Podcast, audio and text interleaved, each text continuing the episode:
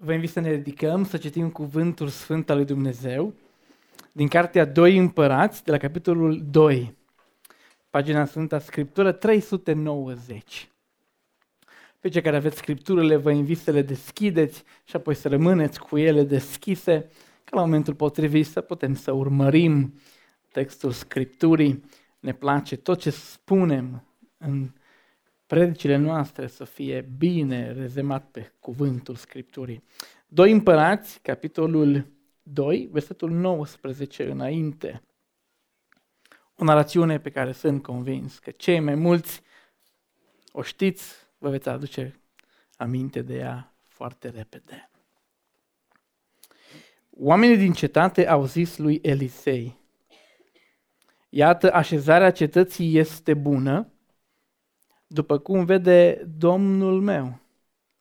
Dar apele sunt rele și țara este stearpă, este uscată.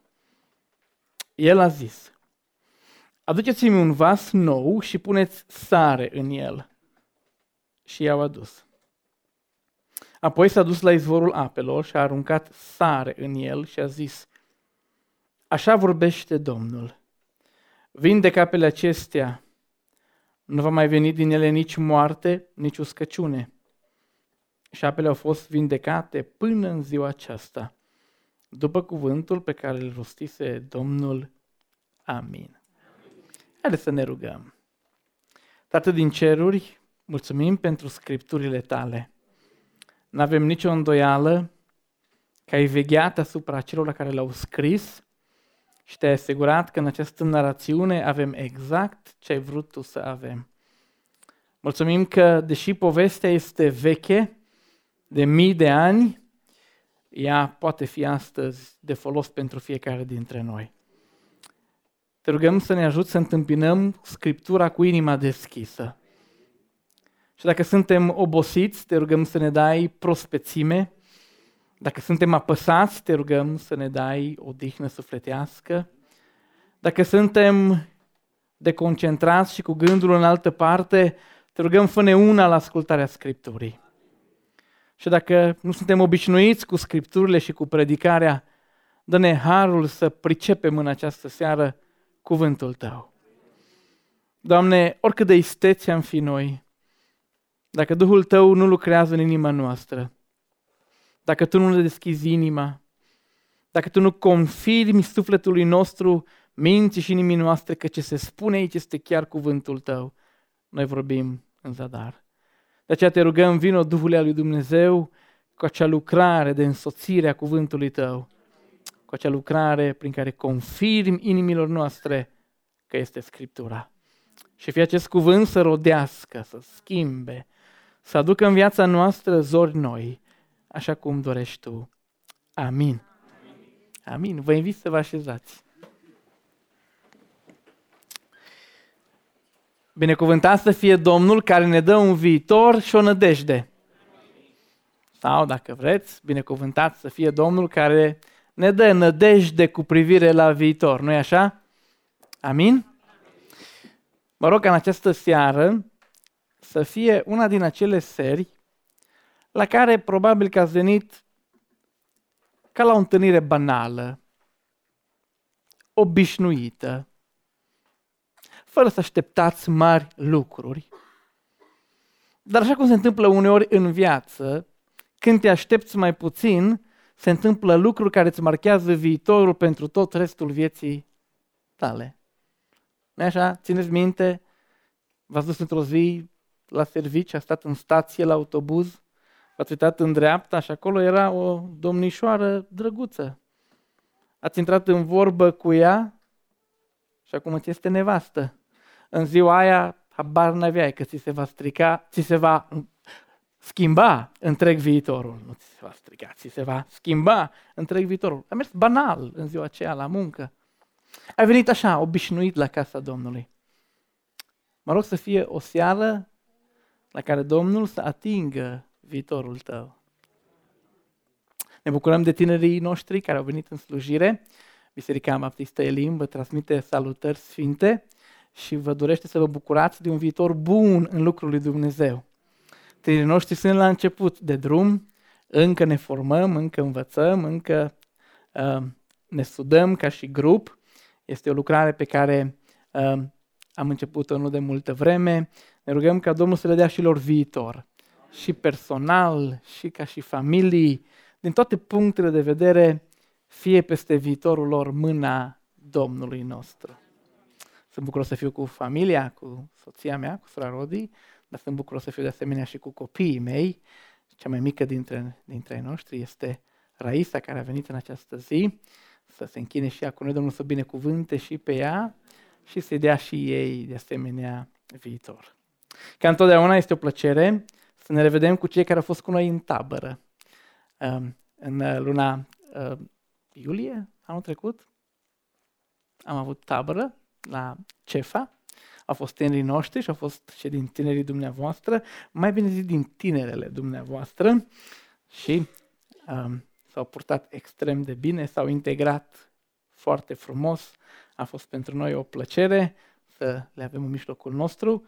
Vă mai așteptăm în luna august, anul acesta, 17 august, noi deja avem programată tabăra, dacă vreți să veniți cu noi, să vă alăturați, să creștem în Domnul, vă așteptăm cu toată dragostea. Și de asemenea, ca întotdeauna, mă bucur să-l întâlnesc pe fratele Andrei, pe sora Ligia. Uh, Domnul a făcut în viața aceasta să ne întâlnim, să ne fim de folos în multe feluri, fie ca și peste ei și peste viitorul lor și al bisericii în care slujesc, să fie mâna Domnului nostru. Amin. Dacă tot am zis de viitor, nu așa că uneori nu-i așa de strălucitor cum pare. Uneori e ușor să vorbești despre viitor, să faci urări cu privire la viitor, dar este tare greu să te gândești la el, pentru că nu este așa de strălucitor, de sigur cum pare. De fapt, de foarte multe ori ne luptăm cu acest sentiment cumplit că nu avem viitor. Lunile trecute, deja multe luni în urmă, am făcut o călătorie cu familia înspre în zona de est a țării, am trecut către, către partea de Moldova a țării noastre. Și trecând prin tot felul de localități, stăteam de vorbă, ne uitam la ce se vede pe geam, la ce vezi în fiecare localitate. Și în unele localități, de-a dreptul, te apuca așa o stare de apăsare, pentru că te uitai și ziceai în sinea ta, în localitatea asta nu există niciun viitor. Nu știu dacă ați trecut prin sate, prin localități, și așa, pe măsură ce treci prin acea localitate, îți zici, aici n-aș avea niciun viitor. Nu vezi o casă nouă, nu vezi o casă înnoită, refăcută, împrospătată. Oamenii sunt plecați toți din sat pentru că n-au niciun viitor.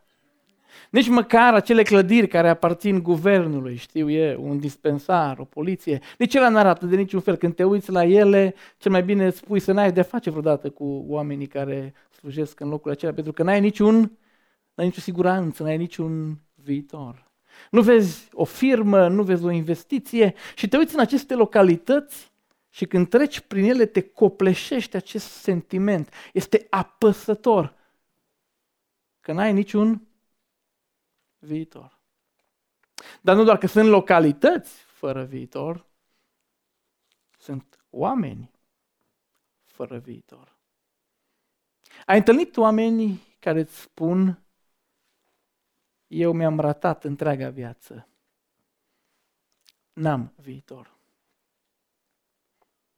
Ai întâlnit oameni care au făcut greșeli care îi costă și când se uită limpede la viața lor, zic, nu mai am niciun viitor. Știu eu, într-o seară dintre aceasta de voie bună, un tânăr consumă droguri, consumă alcool, se urcă la volan, face accident, ia viața câtorva și când se limpezește la minte și își vede sentința de vreo 20 de ani după gratii, e justificat să spună mi-am ratat viitorul, nu mai am niciun viitor. știu eu, o domnișoară tânără, frumoasă, înțeleaptă, dar pe care o prostește într-o seară un vagabond. Și se trezește însărcinată. Orice decizie ar lua de acolo încolo.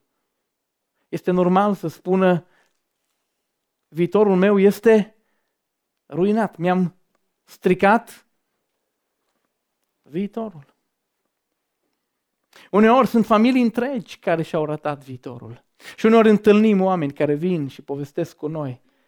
Și când îți povestesc ce au făcut cu viața lor, când îți povestesc cum s-au înșelat unul pe celălalt, cum s-au rănit unul pe celălalt, cât de mult au persistat în greșeală. Te uiți la unii și spui, de familia asta se alege praful, n-are niciun viitor. Și dintre toate sentimentele de pe fața pământului pe care le experimentăm, cel mai greu sentiment este să simți că nu ai viitor. Orice alt sentiment îl ducem. Cumva supraviețuim. Supraviețuim oricărui alt, oricărei alte emoții. Dar toți oamenii care studiază comportamentul uman ne spun că atunci când omul ajunge să spună nu mai am nădejde cu privire la viitor, omul este în cel mai sensibil și în cel mai vulnerabil punct al vieții lui. Atunci când simți că nu mai ai viitor. Și probabil că ai fost și tu în asemenea împrejurări. Doctorii ți-au dat un diagnostic te-ai uitat la el și ai zis, n-am niciun viitor. Poate ești un bărbat la 40-50 de ani și ai rămas fără locul de muncă în care ai stat o viață întreagă și acum te vezi din nou pe piața muncii încercând să-ți găsești un loc de muncă. Și cum merg lucrurile în țara noastră, probabil că nu ai nicio șansă. Te uiți la tine și spui, n-am niciun viitor. Nu știu de ce ți-ai spune ție în seara aceasta că n-ai viitor, probabil că legitim crezi că n-ai viitor. Și dacă asta simți, textul din această seară vine către sufletul tău și către inima ta. Dacă am fi mers în Ierihon în vremea în care s-a scris acest text, în vremea lui Elisei, și ne-am fi dus la oamenii din cetatea aceasta, din comunitatea Ierihonului și le-am fi luat interviuri, am fi făcut un sondaj de opinie pe stradă și am fi întrebat oameni buni care stați în Ierihon. Spuneți-mi cum stați cu nădejdea cu privire la viitor. Ce ar fi zis cei mai mulți oameni din Ierihon? Noi aici, în Ierihon, nu avem niciun, avem niciun viitor. Probabil că cei mai mulți aveau bagajele făcute. Probabil că în cele mai multe case se făceau planuri de mutare. Probabil că cei mai mulți discutau unde avem rude, care este zona mai ieftină în Israel, unde am putea să ne luăm o fermă, unde am putea să ne luăm o casă, unde am fi mai înconjurați de rudenii, cine s-ar mai muta cu noi. Pentru că în vremea în care Elisei scrie acest text, în Ierihon oamenii erau cu moralul la pământ. Nici măcar unul nu avea nădejde cu privire la viitor. Odată știm că nu aveau viitor pentru că atunci când Ierihonul a fost cucerit, în urmă cu multă vreme, omul lui Dumnezeu Iosfa, țineți minte ce a făcut? A rostit un ce? Un blestem asupra cetății. Zicând, oricine o va reconstrui să fie blestemat. Și exista această, acest sentiment că un blestem plutește colectiv peste cetate, că întreaga localitate luptă împotriva lui Dumnezeu și că Dumnezeu luptă împotriva lor. Era acel sentiment pe care îl trăim și noi uneori, că o forță mai mare decât noi stă împotriva noastră și orice am vrea noi să facem, să ne zidim viitorul, el face foarte ușor să îl dărâme.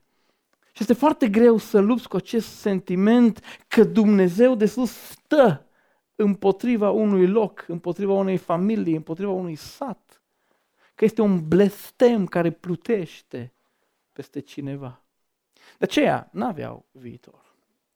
De asemenea, n-aveau viitor, pentru că așa cum spune textul, deși cetatea era așezată într-o poziție foarte bună, aproape de malurile Iordanului, și asta înseamnă foarte mult în Israel, ei spun, avem o problemă imensă. Care este aceea? Nu avem apă. Și dacă n-ai apă, n-ai, ziceți, n-ai, n-ai viitor. nu e așa că dacă am vrea să facem o fermă nouă și am avea toate echipamentele de pe lume, dacă am avea toate resursele să ne cumpărăm tot ce e mai nou în domeniu, dacă nu avem apă, sursă de apă potabilă, apă bună, acolo nu avem niciun, niciun viitor. Nu, șofronea. Dacă de mâine toată sursa de apă din fântân, nu știu dacă aveți uh, apă în tot satul de, trasă de la, știu eu, de undeva, de la oraș, dar dacă de mâine n-ar mai fi un picur de apă bun în șofronea, ce viitor ar avea localitatea? Niciun viitor ar fi pustiu.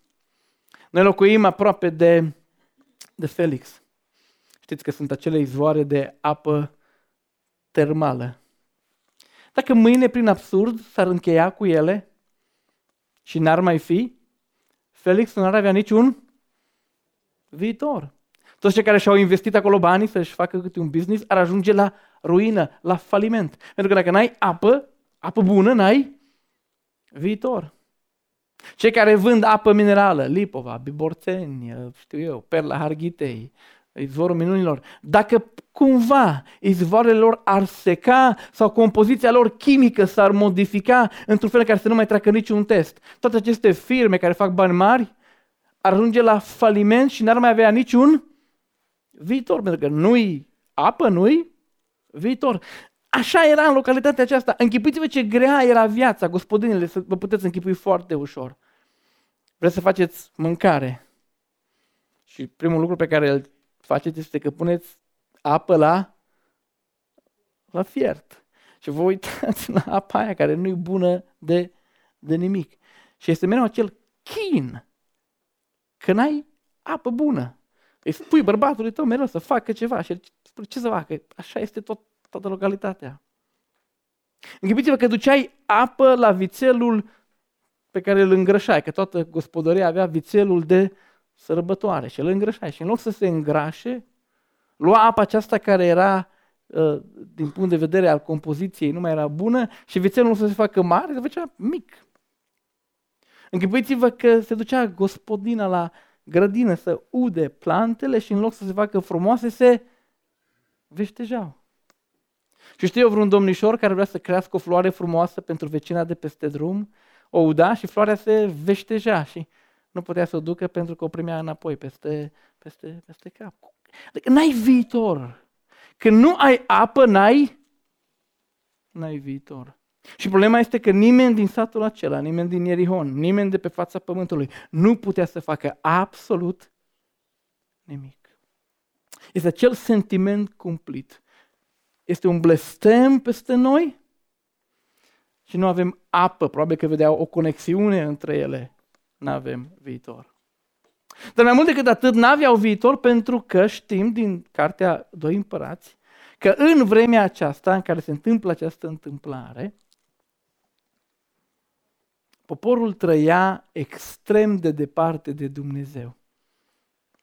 Trăiau în ceea ce în Biblie se numește idolatrie, ceea ce înseamnă că l-au înlocuit pe Dumnezeu cu altcineva sau cu altceva. Înseamnă că s-au răzvrătit împotriva lui Dumnezeu, trăiau în rebeliune, trăiau cu pumnul ridicat la Dumnezeu. Trăiau cu spatele întors la Dumnezeu. Trăiau ignorându-L. Idolatria nu înseamnă doar că ai un chip cioplit, o statuie urâtă de care te sperii dacă o vezi noaptea.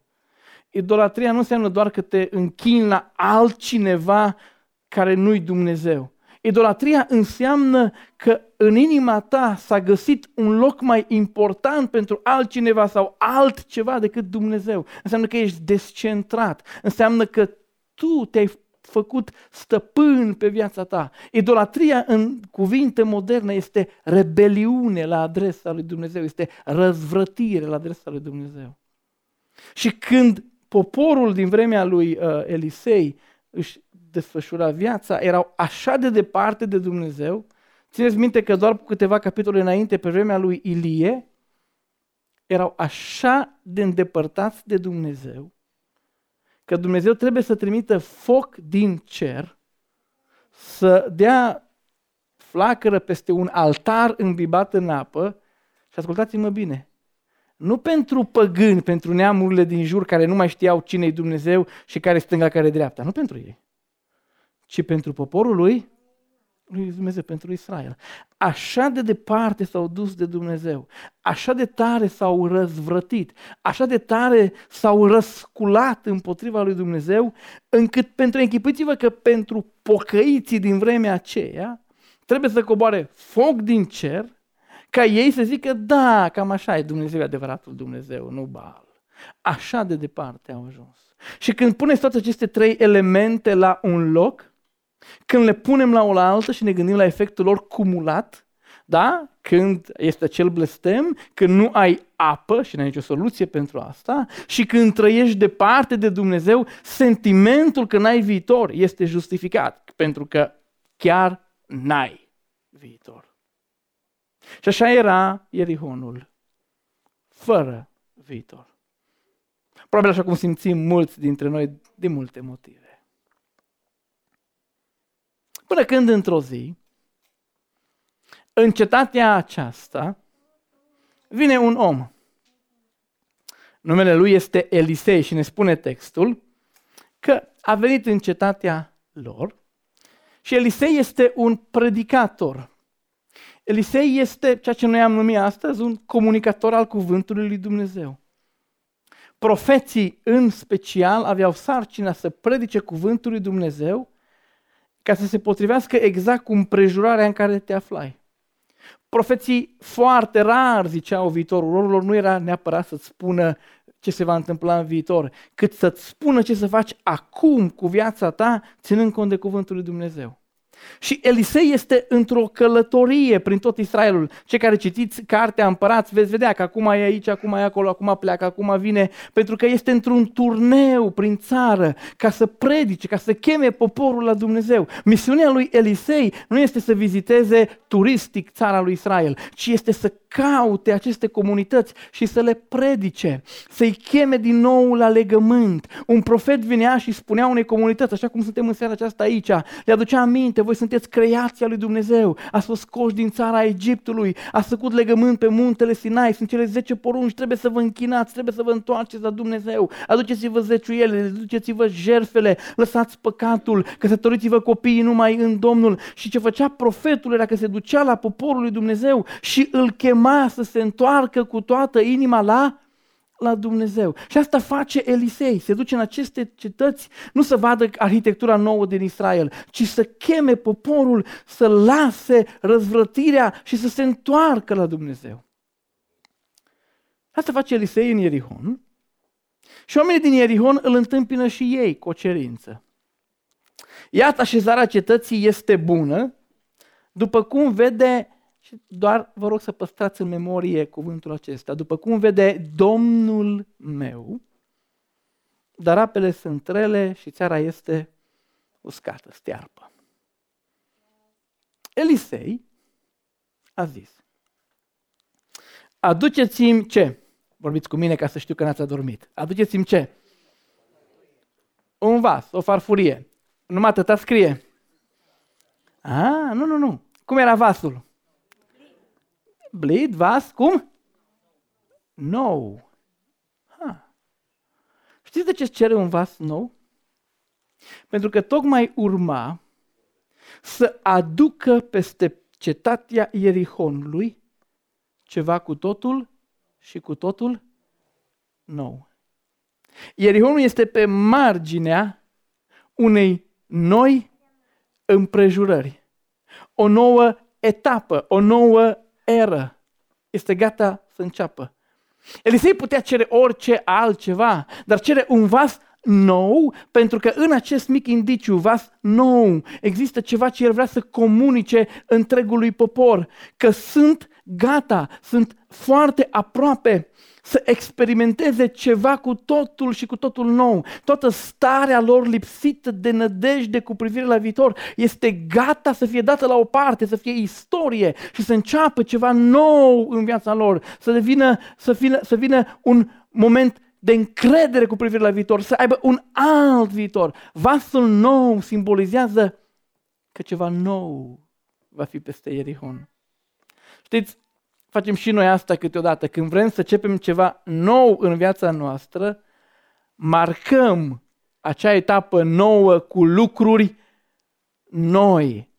Dacă, de exemplu, ne mutăm la casă nouă, încercăm, atât când ne permite bugetul, să marcăm mutarea la casa nouă cu lucruri noi. Sigur, surorile pun presiune pe noi să fie mașină de spălat nouă, să fie vase noi, să fie plită nouă, să fie mobilă de bucătărie nouă.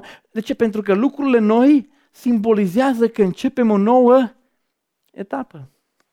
Așa făceam eu când, în clasa 4 5 mergeam la școală și când începeam școala, eram foarte ordonat, sub presiunea părinților, așa cum și copiii noștri. Și ghiozdanul meu arăta bine, totul era nou. După, nu trebuia să treacă două, trei săptămâni, ghiozdanul meu arăta ca după război, ca după bombardament. Nu mai știai ce este acolo. Un caiet era pentru cinci materii, nu mai găseai creioane, găseai mâncare în toate colțurile. Și când mă uitam la ghiozdanul meu, m-a apucat dorința să încep o viață nouă. Și ce făceam era că încercam să-mi iau lucruri noi. Caiet nou, copertă nouă, dacă puteam creioane noi și tot ce puteam să-mi iau nou, pentru că pentru mine simboliza că s-a dus perioada aceea veche și acum începe o perioadă nouă de ordine, care ținea de sigur foarte puțin. Dar facem asta în viața noastră. Și exact lucrul acesta îl face Elisei. Aduceți-mi un vas nou. Și oamenii l-au adus. Ce a fost pus în acest vas? Zice stare. Sare. Acum ascultați-mă bine. Dacă cineva are fântâna cu apa uh, uh, nepotabilă în sat, nu-i puneți sare și spuneți să bea crezând că ați vindecat. Pentru că nu, nu are. Mai mult un pic se schimbă gustul. Dar sarea nu are nicio proprietate miraculoasă. Nu faceți lucruri de felul ăsta. Este simbol. Ilie cere sare, Elisei cere sare, pentru că în mintea întregului Ierihon sarea simboliza ceva. Surorile știau, dacă erau în vremea aceea, că dacă ți-a tăiat bărbatul mielul de Paște și vrei să mai ai ceva carne pe viitor, nu puteai să deschizi nici Arctic, nici LG, nici Whirlpool, pentru că nu era. Ce puneai? Sare, pentru că sarea nu lăsa carnea să se strice. De asemenea, toți oamenii din Ierihon știau, era un obicei cunoscut cu care trăiau, că dacă o cetate se răzvrătește împotriva unui rege, a stăpânului lor, dacă o cetate făcea răscoală, răzmeriță și zicea, noi nu mai vrem tu să, trăie, să domnești peste noi, nu vrem să-ți mai plătim impozitele și taxele, când se răzvrătea o cetate, regele venea, o cucerea, o rădea de pe fața pământului și punea sare, semn că cetatea aceea nu se va mai strica vreodată, asemenea mâncării, și nu se va mai răscula vreodată împotriva, împotriva lui. Când se presăra sare peste o cetate, simbolul era cetatea asta nu se va mai răscula împotriva domnitorului ei niciodată. Și înce- începeți să înțelegeți simbolul? Iar Ionul este la marginea unui nou viitor. Este gata să li se schimbe întreaga perspectivă. Un vas nou în care se pune sare, dar textul nu se oprește aici. Unde trebuie dus acest, uh, acest, acest vas cu sare? Unde spune textul? La izvor. Acum, oriunde putea fi pus, de la Ierihon până la izvorul care trece, până în ziua de astăzi, râul trece prin Ierihon, sunt vreo 30-40 de minute de mers pe drum deloc comod. Am citit foarte mult, am studiat, am vrut să aflu. Nu există asfalt în vremea aceea. Nu aveau drumuri asfaltate. Erau drumuri de piatră. Erau drumuri complicate. Era muncă, era, era munte, era stâncă. Și el să-i face un efort ca să meargă la izvor pentru că vrea să comunice ceva. Că dacă este ca această cetate să aibă un alt început, dacă este să aibă viitor, atunci acest nou începe cu încetarea oricărei forme de rebeliune la adresa lui Dumnezeu din adâncul inimii, chiar de la izvor. Ierihonul are șansă la un viitor nou. Dumnezeu îi oferă Ierihonului șansa unui viitor nou, așa cum ne oferă nouă în această seară.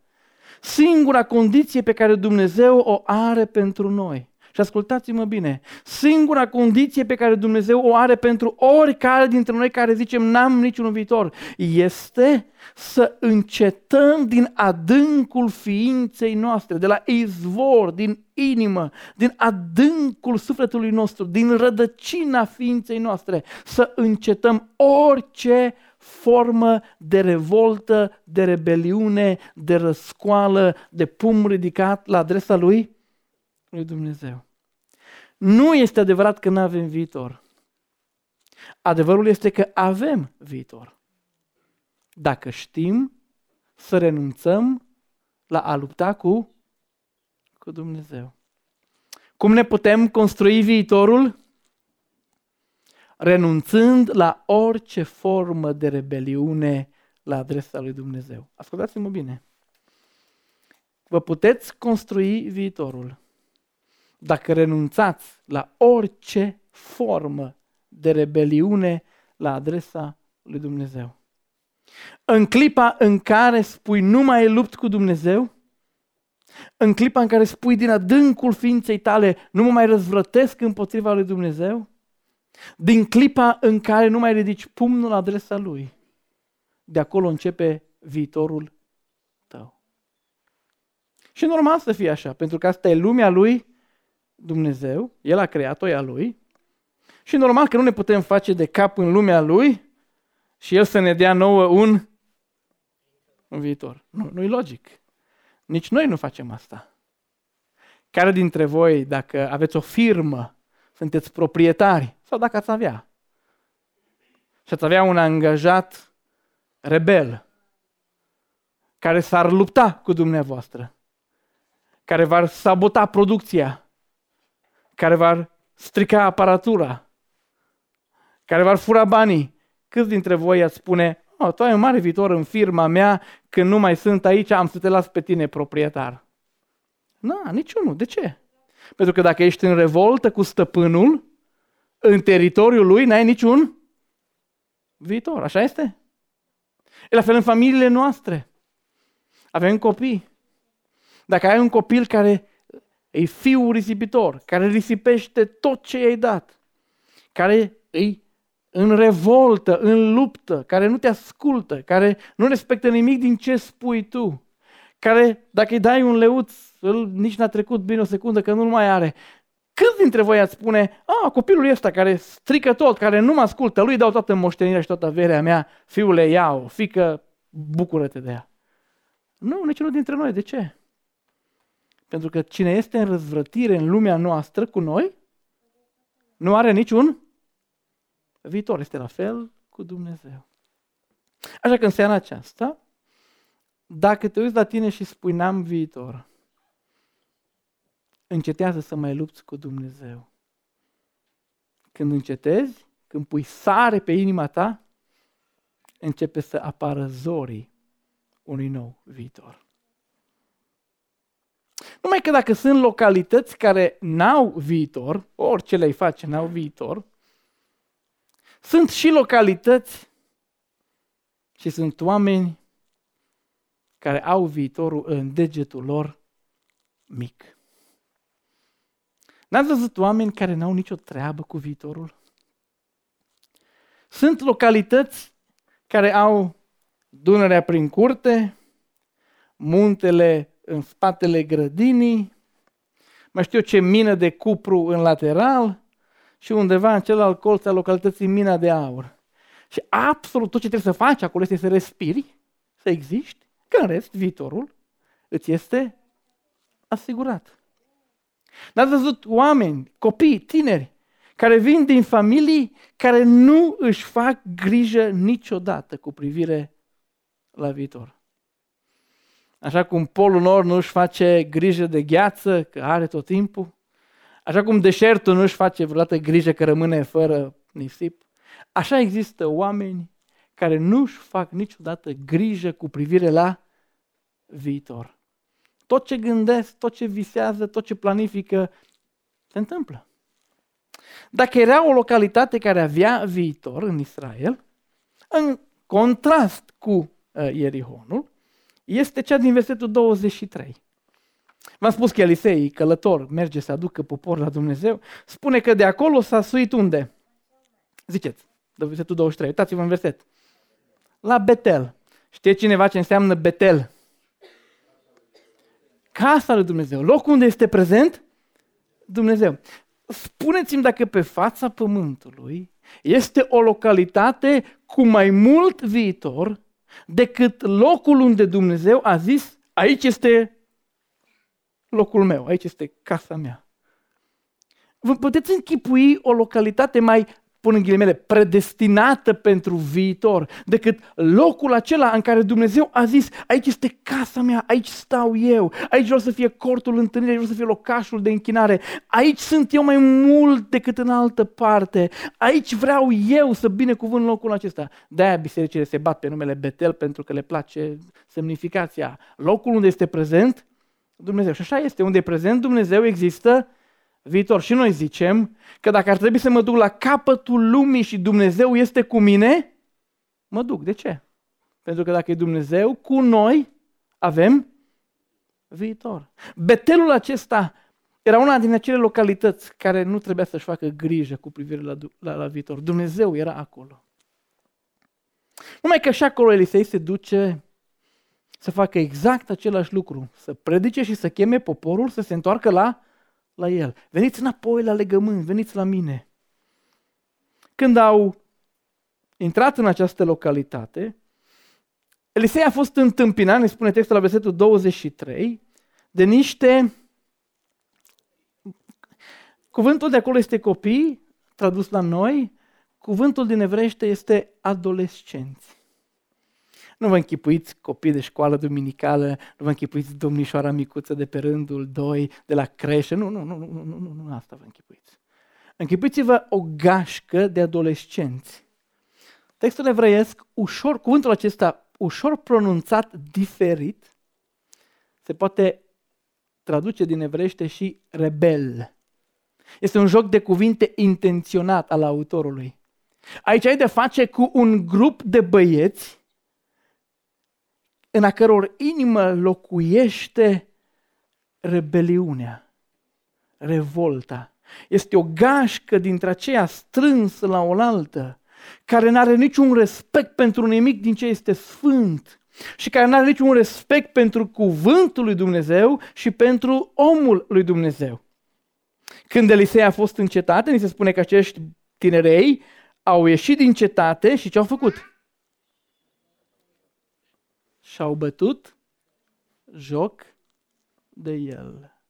Doar aduceți-vă aminte cum au vorbit cei din Ierihon cu Elisei. Țineți minte?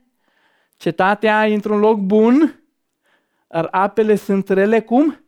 Domnul meu. Și este un mic indiciu de cum au primit ei pe omul lui Dumnezeu și cuvântul lui Dumnezeu și de aceea Elisei le-a schimbat soarta, viitorul, pentru că în acea mică expresie este o diferență enormă între ei, Ierihonul și cei din Betel, care și-au bătut joc. Și spune textul că au repetat și că au zis, ziceau nu odată, ci au zis de multe ori, de multe, au repetat la nesfârșit, suiete pleșuvule, suiete pleșuvule. Asta este o traducere foarte cosmetizată. Ce au spus ei este dispar dintre noi chelule. Asta este ce au spus ei. Este aluzie la Ilie, care a fost suit la, la cer. Și ce spuneau ei este în loc să ne predici, în loc să ne spui tu ce avem de făcut noi cu viața noastră, în loc să ne citești tu poruncile lui Moise, dispari dintre noi. Iau pe urmele lui Ilie. Hai, suiete după el, chelule, hai dispar dintre noi. Și permiteți-mi să, să explic cam cum a sunat pentru ei această vorbă. Este ca și cum ne zic nouă astăzi câteodată tinerii. Când intrăm în camera lor și vor să ne zică să plecăm, îți zic, caută-mă pe, pe afară. Sau îți spun, închide ușa pe, pe din afară. Este pleacă, dispari, să nu te mai văd. Știți, tinerii zic câteodată, știi bancul cu ursul? Plimbă ursul. Sau, știi, cu radiera. Șterge-o. Și poate că ziceți, ce are fratele pastor, dar așa a sunat în vremea ceea ce au spus ei. A fost oribil de nepoliticos. A fost pur și simplu culmea răzvrătirii și abatjocurii. Și ai aici un grup care reprezintă întreaga, întreaga cetate. Așa erau părinții, așa i-au crescut, în revoltă, în rebeliune să n-asculte nimic de omul lui Dumnezeu, să n-asculte nimic de cuvântul lui Dumnezeu. Așa a crescut hoarda aceasta din Betel, ca și cum ar fi fost sălbatici și pui de păgâni, ca și cum n-au avut niciodată de a face cu lucrurile sfinte ale lui Dumnezeu. Și când a venit omul lui Dumnezeu să le spună că ce fac nu este bine, când a venit omul lui Dumnezeu să le spune să schimbe cărările, gândirea și viața, oamenii aceștia, întinerii aceștia, au răspuns cu batjocură, cu revoltă maximă. Cum a răspuns Elisei? Ce mai mult știți, nu? Este unul din acele texte în care te uiți și spui cum de s-a putut întâmpla asta? Textul spune la versetul 24 că el s-a întors să-i privească, să vadă nesimțirea lor și aroganța lor. Și ce a făcut? Ce a făcut? Țineți minte care a fost cetatea blestemată la început?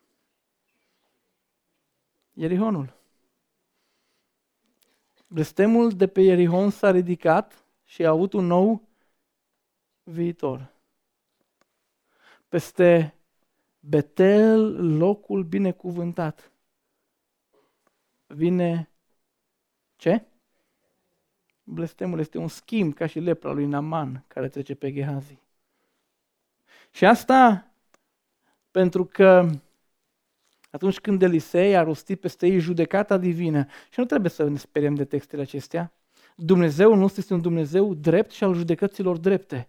Când cineva întrece limita, când cineva este obraznic dincolo de măsură, când cineva își permite să trateze nu un om, ci cuvântul lui Dumnezeu, în felul acesta Dumnezeu își apără cuvântul și legământul și omul și Dumnezeu judecă cu asprime. Da, Dumnezeu nostru este un Dumnezeu care ne dă har ca și celor din Ierihon să ne schimbăm viitorul. Dar dacă cineva își permite aroganța să se răzvrătească la nesfârșit împotriva lui Dumnezeu.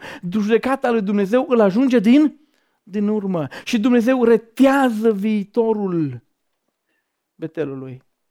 Când textul spune că au fost sfâșiați 42 de oameni din acești copii, ideea nu este doar că a fost o durere mare, a fost. Dar ideea este că atunci când nu mai ai tineret, nu mai ai viitor. Știm asta din bisericile noastre, de a ne plângem că nu avem copii și nu avem tinere, pentru că știm, intu- intuim, suntem drepți, corecți în intuiția noastră. Nu avem copii, nu avem tineret, nu avem viitor. Este chestiune de ani și suntem gata. Este la fel cu această cetate. Este judecata aspră a lui Dumnezeu, care le seceră viitorul pentru că au rămas în rebeliunea lor.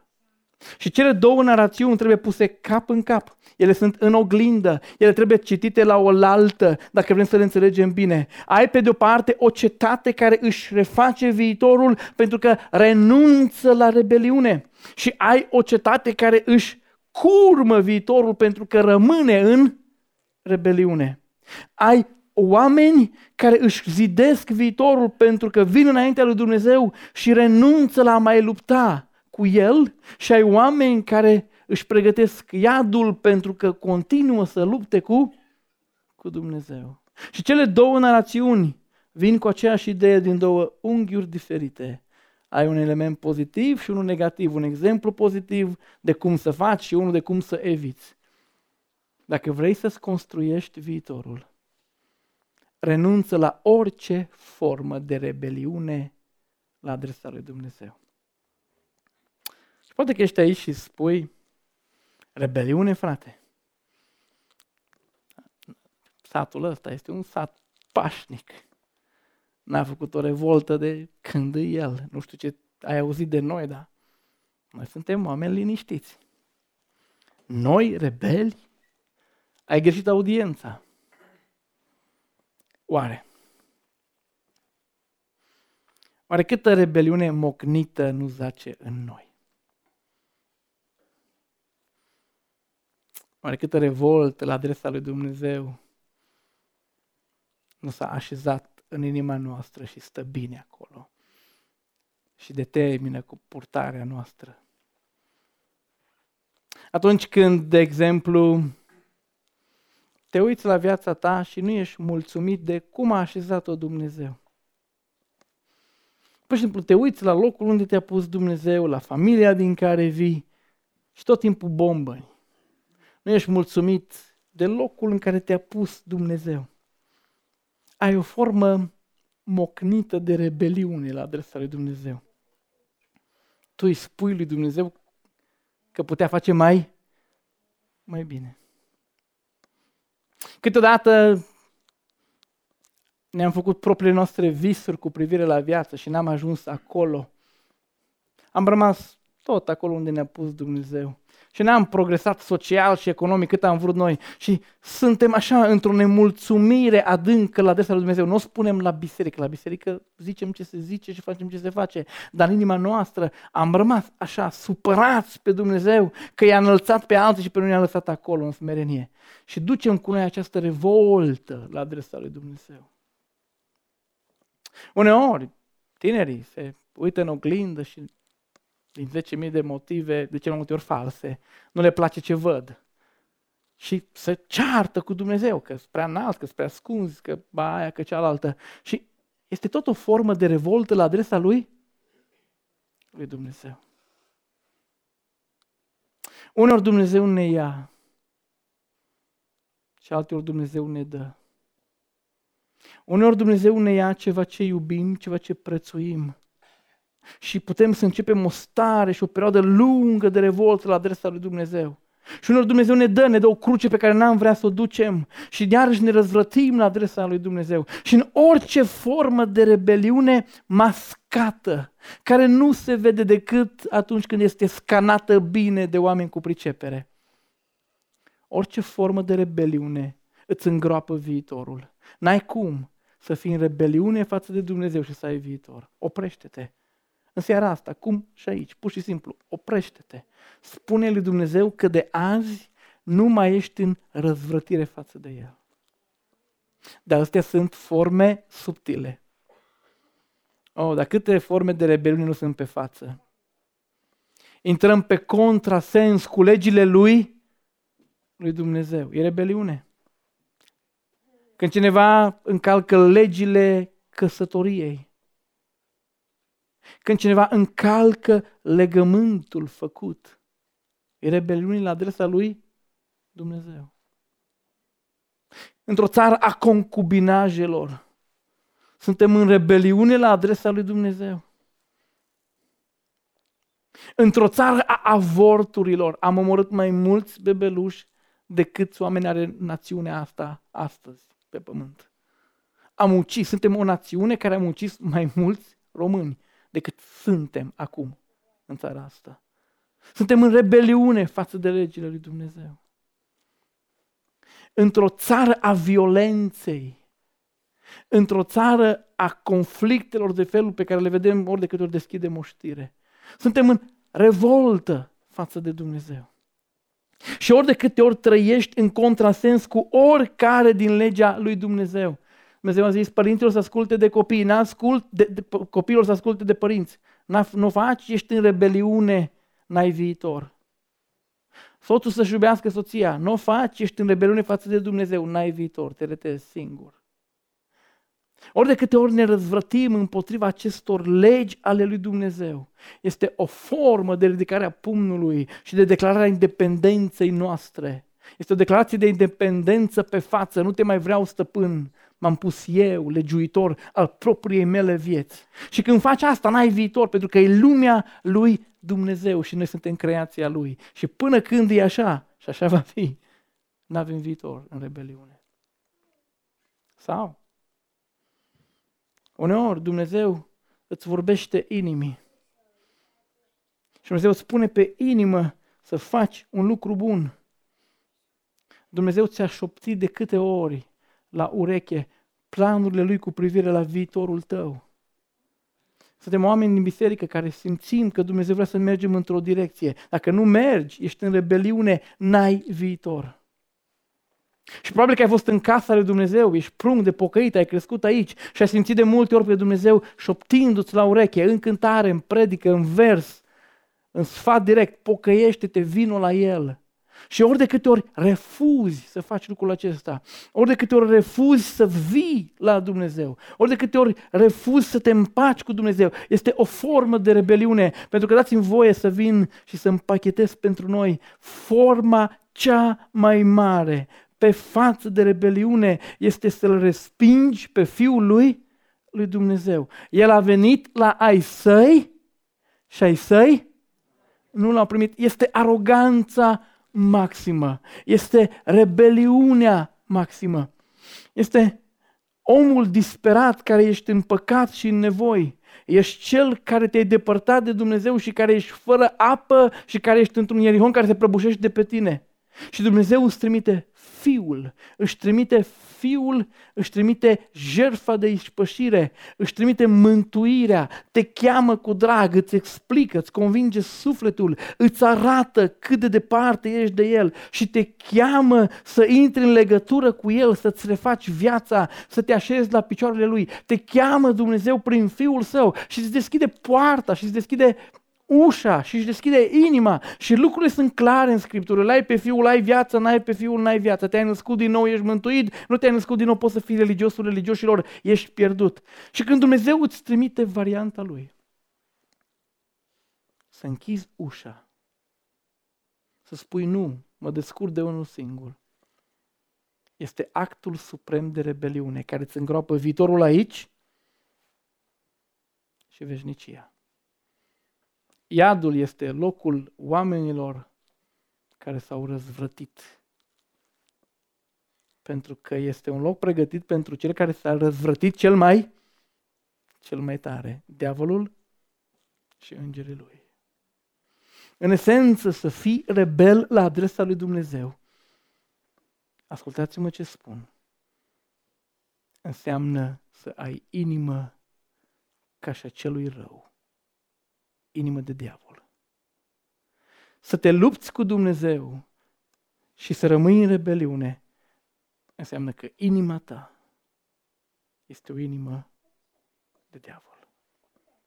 În seara aceasta, dacă diavolul ți-a șoptit de multe ori că n-ai niciun viitor, că în țara asta, că în familia ta, că după lucrurile pe care le-ai făcut ești gata, dacă diavolul ți-a șoptit că n-ai niciun viitor, nu-l asculta, că Dumnezeu îți șoptește altceva. Ai viitor. Dacă te uiți în inima ta, detectezi orice formă de rebeliune activă, pe față, mascată, subtilă și renunți la ea. Știți, pe vremuri, când se luptau oamenii realmente pe câmpul de luptă, când un popor renunța să mai lupte cu celălalt, ridicau ce? Un steag alb. Ce însemna? Încetează lupta. Steagul alb. la box astăzi, când se bat doi, și unul încetează să mai lupte, să-l mai provoace pe celălalt, antrenorul aruncă ce? Un prosop. Este semn că s-a, s-a încheiat, e gata. În creștinism, când cineva încetează lupta cu Dumnezeu, îngenunchează la crucea lui Hristos. Acela este semnul că ai abandonat lupta cu Dumnezeu, că te-ai umilit, că nu te mai răzvrătești. Acela este semnul că rebeliunea a încetat. N-ai vrea în această zi să încetezi? Fie că ești frate pocăit și ai o mie de feluri de a te revolta. Fie că ai venit să ne vizitezi în seara aceasta și descoperi că da, ești în luptă cu Dumnezeu. Ai vrea să spui, Dumnezeule, am viitor dacă încetez să mă lupt cu tine. Și în seara asta vreau să gust începutul, noul meu viitor, încetând rebeliunea. Haideți să îngenunchem. Cei care putem și care ne permite sănătatea și spațiul. Vă, vă invit să încheiem chiar îngenunchind înaintea lui Dumnezeu, într-un act de încetare a rebeliunii. Dacă îți pleci genunchiul în această zi, în gândul tău roagă-te lui Dumnezeu. Spune, Doamne, acolo rebel, acolo rebel, acolo rebel, mă opresc aici.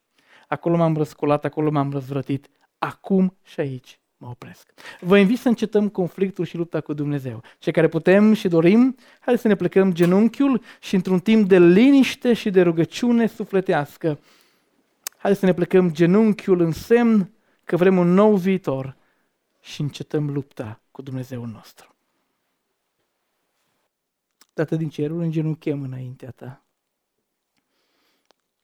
Dacă există disperare cu privire la viitor, fă să ascultăm mai tare de cuvântul tău decât de șoaptele celui rău.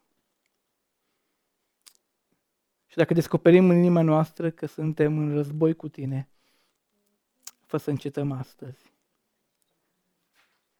Arată-ne fiecare dintre noi prin Duhul Tău unde și cum suntem ca și acel grup de adolescenți alungându-te dintre noi și din viața noastră.